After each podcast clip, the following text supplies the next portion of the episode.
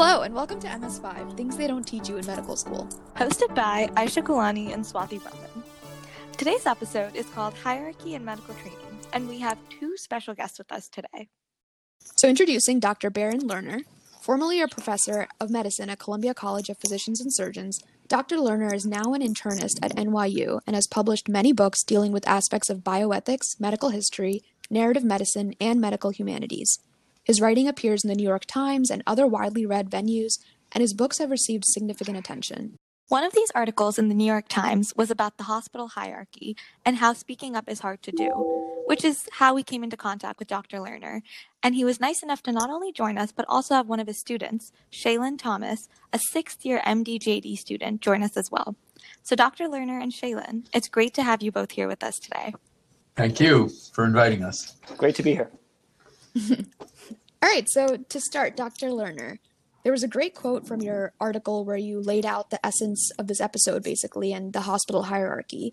And that quote states On the top were the senior physicians who made rounds on the wards once or twice daily. Next were the overworked residents who essentially lived in the hospital while training. Last were the medical students, who spent the most time with patients but were the most assuredly at the bottom of the heap.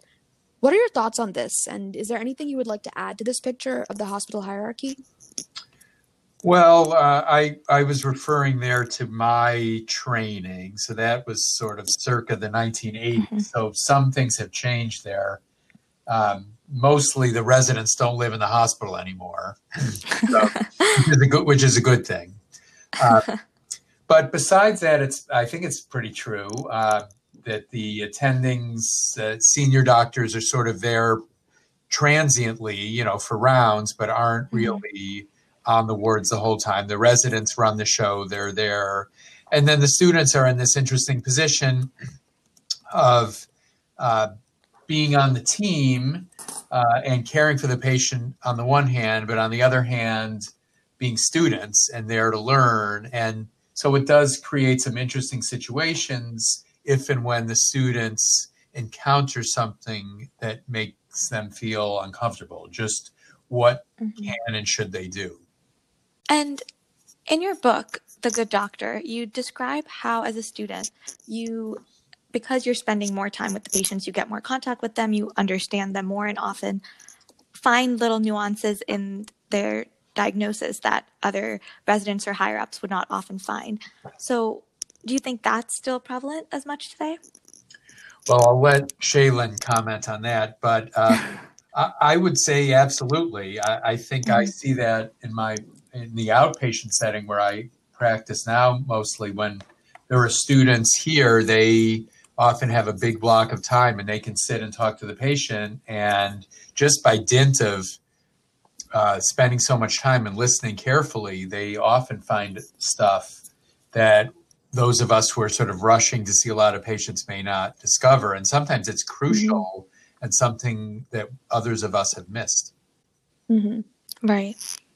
Yeah, Shailin, we'd love to hear your thoughts. Yeah, no, that. that's definitely that's definitely the case. Uh, one of the sort of blessings and curses of being a medical student is that you're never 100% sure exactly what the most pertinent information is to get from the patient. And so mm-hmm. as a result, you end up gathering like a ton of information, uh, some of which may be slightly less clinically relevant uh, than other details. But as a result, you do uh, get to know the patient very well uh, in a way that you know a resident who's very strapped for time, who knows the exact mm-hmm. sort of like you know the exact questions to ask to to trace down the mm-hmm. differential diagnosis, they might not get cast such a wide net. Mm-hmm. And Dr. Lerner, as someone who's gone through these different phases, um, what has been your personal experience? If you could share any stories or any anecdotes. Um, well, I think I have I have some in the book about um, certainly from student days of um, of finding some stuff and uh, and uh, not quite knowing how to say you know what I found. So mm-hmm. what Shailin was talking about is you know you don't want to make everybody mi- miserable by telling them 500 things, but and you also don't want to and I'm sure we're going to get to this in a little while, you don't want to step on people's toes. So one of the really interesting issues is what happens if you find something that seemingly contradicts something that someone else found or, or something you're already thinking. So that's Mhm. one of the challenges.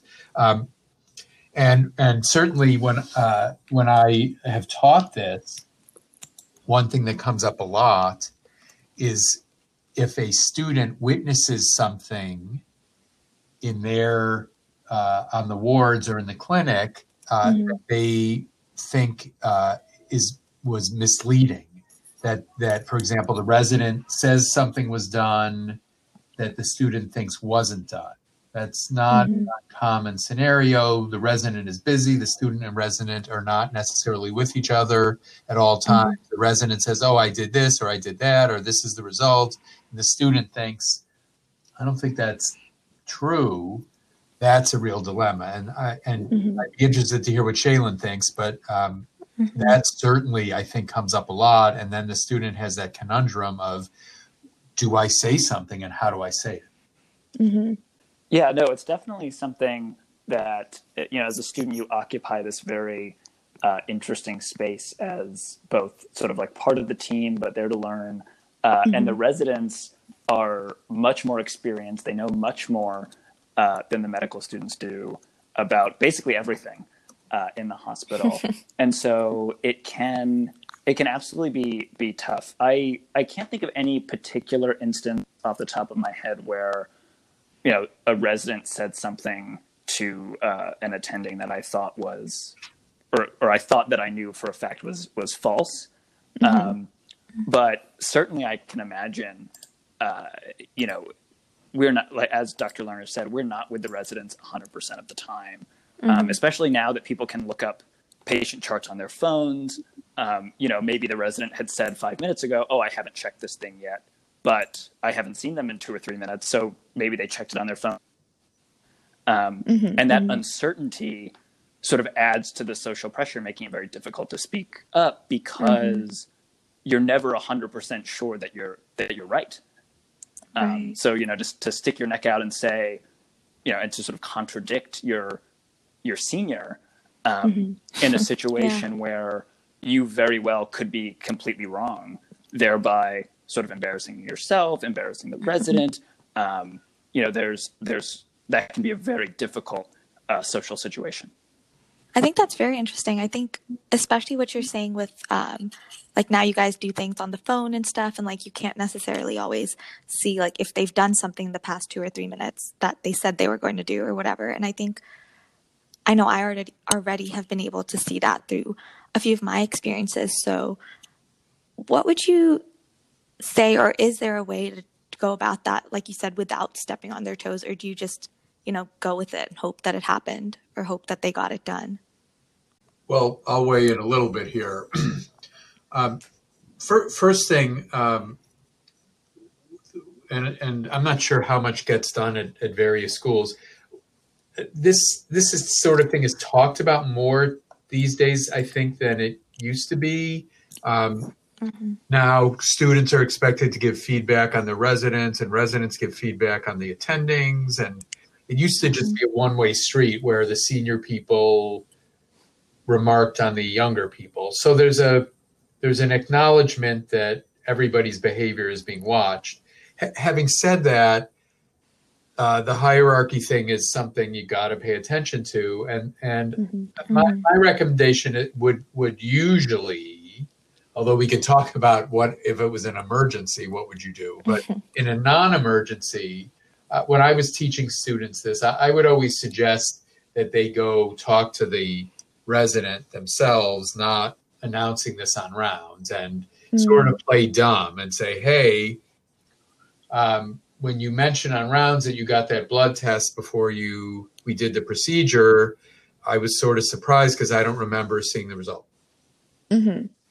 which is a hopefully politic way of saying, "Hey, I didn't say anything on rounds, but I'm concerned about this. Can you reassure me?" Mm. Gotcha. Okay. Okay. Yeah, and I think residents are very, very receptive to that. I mean, I, I've certainly not not with any sort of ulterior motive, but definitely have said to residents, "Oh, hey, like I, I heard you mention that lab test came back. Do you remember what the results were? Just so I could write it down, like in my notes, so I know what's going on with the patient." Uh, That sort of thing happens all the time in the hospital. So I don't think that would necessarily raise any alarm bells that you you necessarily thought the resident was uh, uh, doing anything sort of out of school. That was great hearing about your experiences, um, both of you. Thanks for sharing. Um, and now, kind of moving more into exploring this hospital hierarchy. Um, and this is kind of a question for both of you guys, but do you think the current hierarchy in teaching hospitals is a problem? And is patient care or training being compromised because of it? Well, I, I think the hierarchy is inevitable. Um, I, I don't think it's unique to medicine. I mean, I think people are more experienced, they have more power, and there's people with less experience and less power. And the last thing you want to do is say everyone has equal power when they're not qualified. So the hierarchy is here to stay. But but what I what I do urge always when I in these sorts of situations is for people to understand that it exists and to not and to acknowledge it and say, look, Mhm. there are very likely people below you uh, in experience or training or status who can witness behaviors that you do that you think are perfectly fine, but they might feel are objectionable. And if someone has the courage to point that out, I say, good. And every single Mhm. person who gets this pointed out to them should not be defensive. They should respect the fact that the other person was willing to speak up and and Mhm. really consider carefully what was said, and even even if they disagree. And Mhm. it's happened to me. I I behave sometimes not as good as I should, and and sometimes things to me, and and I catch myself and I say, "Wow, that was cool that someone was willing to say that." Hmm. hmm What makes the hierarchy in medicine unique from or similar to other dynamics in non medical fields? I mean, I can at least say from Shannon, why don't you? Yeah, you. want- Here's, here's our lawyer. Let's see what. He, yeah, so Yeah, I've, I've worked in a, in a few other fields over the years, uh, including at a law firm.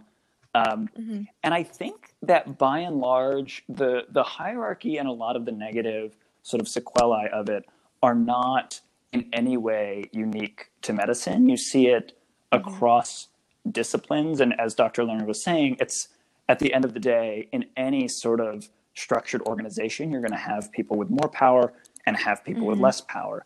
Um, I think what sort of makes it a little bit more acute in medicine is that uh, a lot of the trainees are directly evaluated by their superiors in ways that can have consequences for the next professional or academic. So, for example, as medical students, we get directly evaluated by uh, residents and attendings, and those evaluations not only go into our grade for the clerkship, but they also get compiled into uh, letters that are sent to our uh, to residencies that we apply to. So, you know, there is this there is this unspoken concern that, and this is across all I think all medical institutions that if you if you speak up in a way that makes life difficult for your resident or attending, you might get an evaluation that says, "Oh, this person was unprofessional, or this person was difficult to work with," in a way Right. that then you know to have that knock you down from getting honors in a clerkship to getting a high pass or a pass uh, or getting included into a letter sent with your residency application those can have sort of real tangible uh, consequences for our professional development as trainees um, so while i think the hierarchy and sort of the social pressure that it inevitably exerts on trainees is pretty universal in a medicine just because of the way that it is this long training where you know in order to get to the next step you need a lot of mentors and stuff from from the previous step it can at least feel a little bit more tangible and acute in the in the medical mm-hmm. setting mm-hmm. Yeah, I, I mean, certainly at least it feels that way. Now, Right. if you take a step back, is one attending's evaluation really going to make or break your entire residency application? Probably hope not. Yeah, probably not.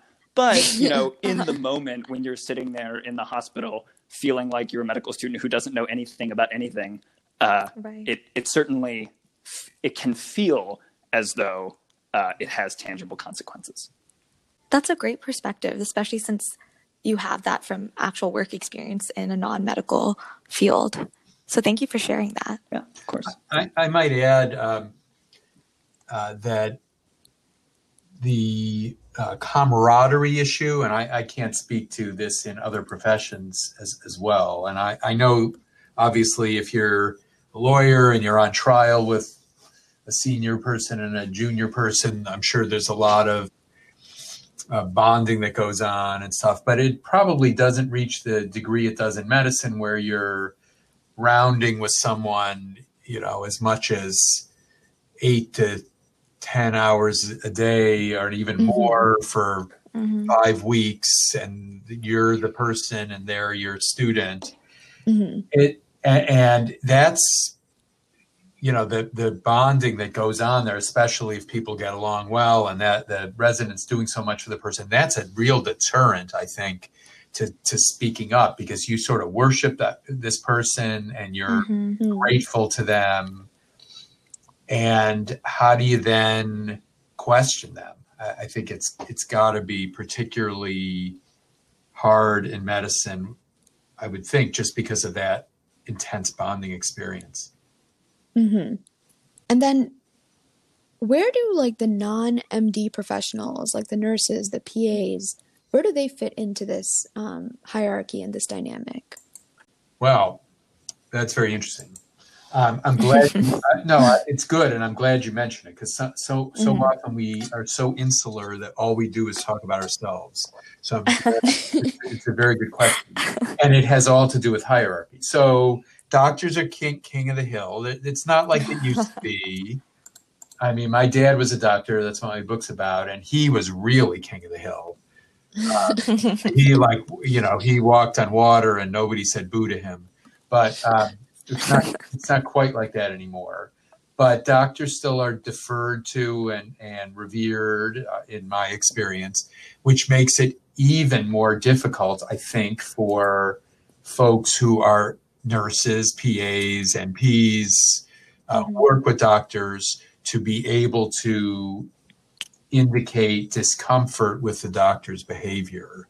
Uh, Mhm. Makes it very hard. There's sort of a, a and you know it's it's got to be very difficult and and and add, throw in a, a possible gender issue here because I mean obviously things are better today than they used to be, but um, you know certainly nursing is still predominantly women. So it, Mhm. you know if the doctor's a man, it's it may be very difficult. But I so I, Mhm. what I alluded to before, um, you know my my uh, my main flaw probably behavior wise is is a periodic temper tantrum when things aren't going well. And, um, uh, you know, on, on more than a few occasions, uh, someone's come up to me afterwards and said, you know, Dr. Lerner, uh, I know you were frustrated, but you really shouldn't do, shouldn't have done this and this. And it's been, it, it's never doctors. It's, o- it's only other people who have the, Uh-huh. uh, who've said that to me, and I've always stopped and said, "You know what? You're totally right, and I appreciate your saying that." Mhm. hmm And then as a student, Shailin, like what's been your experiences? It's been pretty much universally positive. It's great as a medical student to have other people on the care team that have a wealth of experience that aren't directly evaluated Hmm. um, to ask questions of. So oftentimes, if you know, if my resident tells me, "Oh, can you, you know, fax this to to some outside hospital, or can you do this or that?" If it's something that I don't necessarily know how to do, and if it's a resident that maybe I'm not at the comfort level with yet that I feel comfortable saying, like, I have no idea how to do this very simple thing that you just asked me to do. Uh, having other people there, like nurses, like pharmacists, who know how the hospital works, who have you know a wealth of clinical knowledge, to to go to them and say, "Hey, my resident just asked me to do this. Do you have any idea how to how I can do this?" Um, you know, and I think I you know universally, if you come to them from a place of humility and a place of saying, uh, you know, I don't know how to do this. You do. Can you can you please help me? They have been universally. I've had universally positive uh, experiences, and they've been super helpful to me in my clinical training. Wow. You actually bring up such a great point.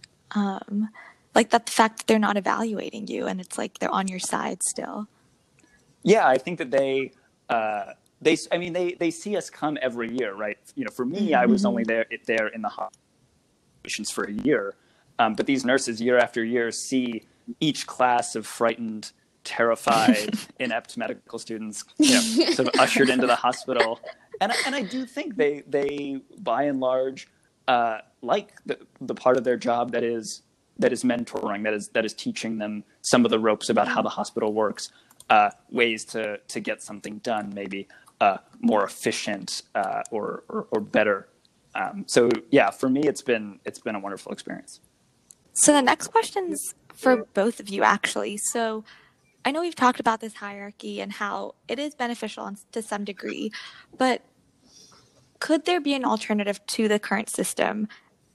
Is there one that has the same amount of benefits as, you know, like the higher ups definitely have the most experience, but without putting the medical students in a position where they feel afraid to even speak up about something? Well, I, I, it's hard to imagine um, changing the system too much. I when uh, when I used to round on inpatients, um, I made a point of saying at the beginning of the usually usually a month, um, anyone who feels uncomfortable, and this was addressed not just to the students but to anyone, anyone who feels uncomfortable with a case, with the care of a patient, or anything that's going on, please reach out to me. I would appreciate your doing that, or to my co-attending.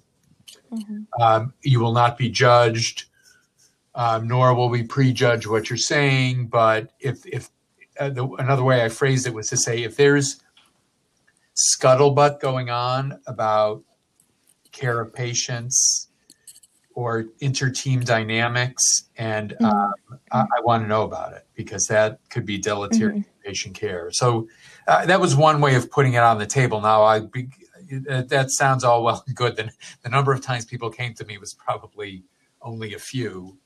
Uh, but it, but I think at least by putting that out there, maybe it's somewhat helpful to say you're going to respect mm-hmm. one who's going to uh, possibly challenge the hierarchy hearing something like that from an attending is great because even if even if nothing happens that you feel like you need to go to them about just that sort of signifier saying hey i support a culture of people speaking out i support a culture mm-hmm. of people feeling comfortable in the things they're doing um, mm-hmm. at least definitely puts trainees at ease um, mm-hmm. and i will say you know we've talked a lot about the negative aspects of the hierarchy and certainly there are plenty. there are innumerable.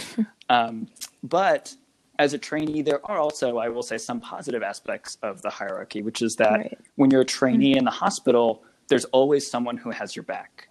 Um, right. If if mm-hmm. ever, yeah. when I was a medical student on the wards, if ever there was something that I didn't feel comfortable doing, or I started doing but then felt like I wasn't ready or wasn't wasn't doing it correctly, there was always someone I could get to say, "Hey, I I know you asked me to do this thing, but I'm just not, I don't feel like I'm doing it right, or I don't know how to do it. And if you have a good resident or a good attending that you're working with, they will say, oh, at all here, like come to the patient's room. I'll show mm-hmm. you how to do it, or I'll, I'll mm-hmm. to ask. And then maybe next time you can try it and I'll, I'll come with you to the room, but then you can try it. Um, mm-hmm. So just, you know, having, having that security blanket of there's always sort of someone above you who has your back if you ever feel like you're maybe a little bit in over your head. Uh, at least mm-hmm. as a as a trainee, um, was sort of very comforting. So I guess um, next we yeah. just wanted to go a little bit more into like the book and the readings you sent us, Dr. Lerner. Um, so starting off, like you mentioned this concept of the third year conflict. Um, if you wouldn't mind, could you describe that conflict a little bit more and kind of where you came up with uh, that terminology? Yeah, I think I was referring to um, the need of the third year medical student to learn uh, how to do procedures and how to um, sort of stick their neck out and start taking care of patients on the one hand, Mhm. but also not being very good at it on the other hand, and not uh, often knowing what to do. And and how do you, as a third year student, keep that balance? Uh, and that one of the examples I that that is always given is doing procedures on patients. Mm, So, you know, you've got to, you know, you you don't learn to draw blood or put in IVs or do lumbar punctures miraculously. Like one day you wake up and you know how to do it. There's a learning curve, which means there's got to be a first time, there's got to be a second time, and what do you do if you screw up? How many times do you try? And um, the, and it and it's interesting because you know this gets into issues of hierarchy because um, the answer to those questions for a medical student often is well what does the resident think? So mm, i remember being put in situations where the residents were giving me a lot of leeway as when i was a student and saying go do this go do that.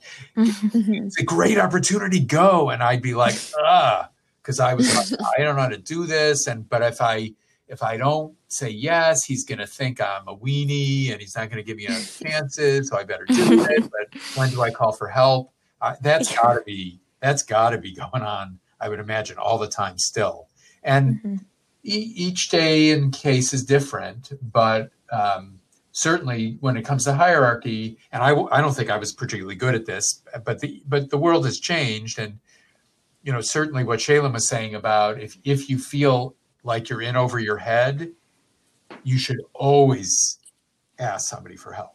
Uh, that Mm. should be and that should be inculcated one thousand percent mhm, the, you know at the beginning of any rotation or anything and and one of the other things i allude to in the in the in my book is the book the house of god which was sort of the bible of our residency program and you know again this was 20 30 40 years ago and and it was looked down upon at one point to ask for help and that's that Right. that's bad if you're if you feel things are out of control and you need help you got to ask and the person who you're asking better appreciate the fact that you asked Mhm. mhm, mhm. Right. And so, also again, talking about the book, you compare your experiences to your father's, a generation before you. So, looking at it now, what would you say is the most striking difference that you've seen in medical education? well I, you know i, I think um, that the humility issue is, is is like we talked about before is is more important i, I don't think um, these days going back to something Shailin was talking about before and medical students and nurses I, I certainly remember in my era some of my classmates sort of bouncing out on the wards and thinking they were hot stuff before were and the nurse is not liking it very much being told what to do by medical students Uh-huh. um, and and I, I, I think that that's probably been maybe among the biggest changes is that I think many fewer uh, students and and newly minted doctors behave in that sort of manner. I think that we've toned down that sort of macho image of, of the medical student and, and intern and replaced it with one who is more cognizant of the fact that there are other talented people around who are should, who need to help guide you in your trajectory. Mhm. And then I guess we wanted to uh, sort of finally end on a note of like, what can medical students do? So, Dr. Lerner, if there is some sort of like inappropriate joke or comment or any situation where a student feels something is wrong, um, we know that you said that you make it a point to tell your teams that this is an open culture of feedback and you appreciate that. Um, but what do you think medical students can or should do um, in circumstances where that might not be the case? Shailin, why don't you take this one first? Sure, yeah. Um, so I think uh, definitely, assuming it's not sort of an imminent, time sensitive thing, um, mm-hmm. you know, exploring and utilizing the avenues that almost every school out there has for uh, anonymous reporting or anonymous feedback uh, mm-hmm. definitely would be a good place to start. Mm-hmm. If it's something that is, you know, maybe a little bit more serious or maybe a little bit more time sensitive, um, one thing that I found, at least when I was going through the wards, is that, you know, there's some residents that you get to know and become friends with sort of more mm-hmm. than others. And so finding a, a, resident or an attending who maybe isn't necessarily involved to say, hey, I just want to run this by you. This is something that happened. Like, what do you think mm-hmm. I should do? Do you think it's mm-hmm. something that I need to speak out about? Or, you know, they might help gauge that for you. And then also, you know, depending on who they are and, and sort of the clinical context, they might also be able to help you um, mm-hmm. either speak to the resident or or speak to the attending about it. Um, but yeah, certainly for sort of non-emergent, like anything that that wouldn't involve, um, you know, di- direct negative impacts to patient care. Mm-hmm. I would say mm-hmm. I, I probably wouldn't say anything maybe in the moment, but utilize sort of a number of other avenues to figure out, okay, mm-hmm. how should I deal with this? What's the best way to deal with it? Um, mm-hmm. And uh, how do I move forward? Mm-hmm. mm-hmm. And I know you mentioned uh, peer feedback, and so did Dr. Lerner. And it's really great that it's so prevalent at most medical schools now to have that in place. But what do you do with doctors or attendings who aren't that open to receive such feedback? I mean, it's it's uh, it's a tough question. Uh, certainly, there are attendings. I think probably at every single institution that believe you know the way that I was instructed is the proper mode of instruction, and mm you know the the the new generation of medical students now you know think that it should be different but really they're wrong like certainly you have people that are a little bit more entrenched in their ways um, mm-hmm. and i think all you can do as at least as a medical student is util- just keep utilizing those avenues for feedback and hope that the clinician cares enough about the med student feedback and what you know how they're perceived mm-hmm. by medical students to make a change. It certainly isn't going to work for every single attending.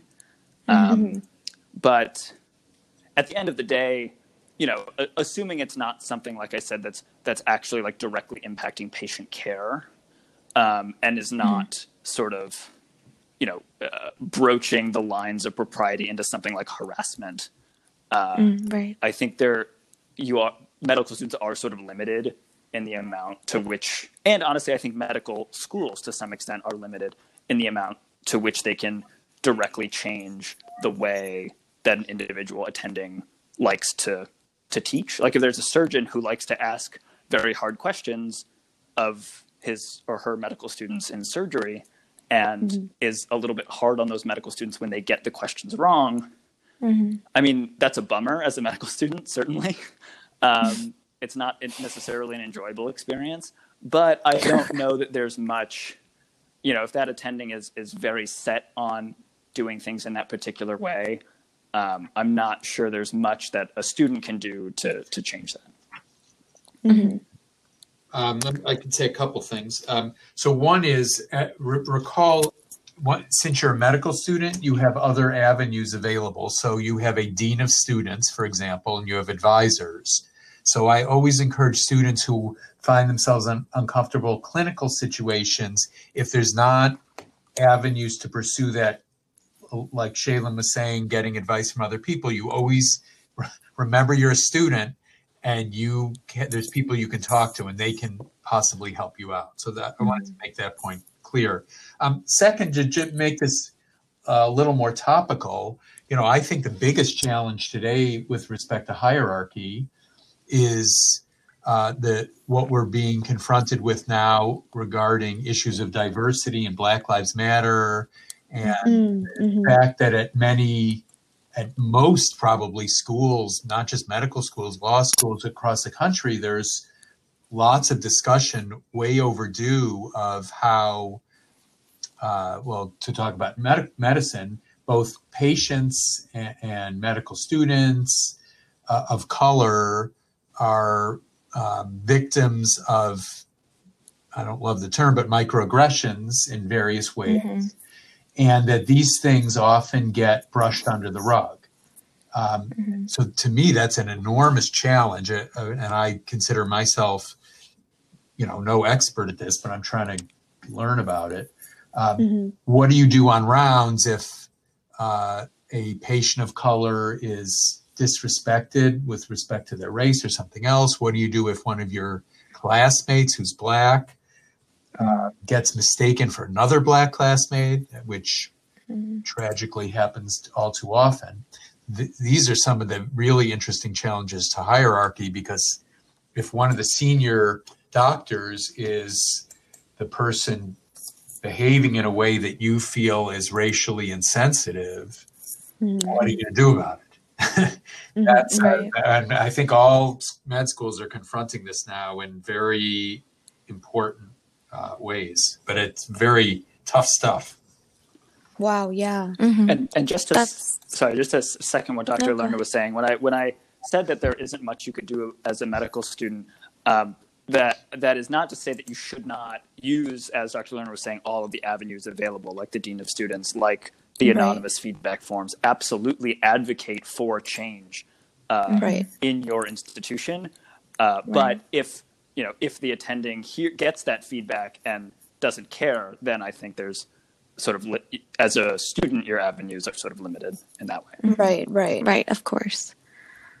So, Dr. Lerner, you're still involved in teaching. You're still involved mm-hmm. with students. You're still part of this like hierarchy, part of this mm-hmm. system, mm-hmm. um, and with all of its like critiques that come about. Um, what has mm-hmm. kept you in it? What has like kept your love for teaching um, going? Well, you know, like you guys, what you alluded to at the beginning is really true. It's it's been interesting to experience this first as a student, then as a, a resident, then as a young attending, and now as this old old fogey. You know, the uh, and, and see because it, it's first thing as a historian, it's interesting to see how times change. So part of the reason I wrote the book about my dad was because I was so struck by the nature of medicine that he practiced and which was so hierarchical. There used to be you guys mm-hmm. probably know this. There used to be doctors' dining rooms, right? That only doctors huh. go to. Doctors' parking lots. Uh, this was oh an idea there. So he they he parked in a special spot, and they all ate together. And it was just because you know why would doctors want to eat with anyone but doctors? Well, oh my god. That, okay. well, the good thing is like for the for a large part, I, those sorts of things have gone by the wayside. To speculate as to why they did, but it's also cool for me to tell you that story, and you guys didn't even know it. Mm-hmm. Mm-hmm.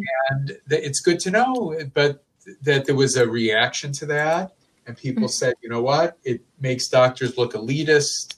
Um, it keeps them away from interacting with other people they should interact with and they're bad things so we should mm-hmm. get rid of these sorts of things so mm-hmm. what what keeps me interested is just seeing how things change over time but at the at the same time you get a lot of the issues that are are everlasting which is you know can you speak up to your superior what do you mm-hmm. do if mm-hmm. somebody puts a patient's life in danger how are you going to respond some of mm-hmm. those things never change and the answers may change a little bit, but the challenges are always there. Mm-hmm. Mm-hmm. Right. Before we end, we just want to ask you guys both is there any last bit of advice that you want to give to medical students as they navigate this hierarchy um, throughout their next few years in medical school?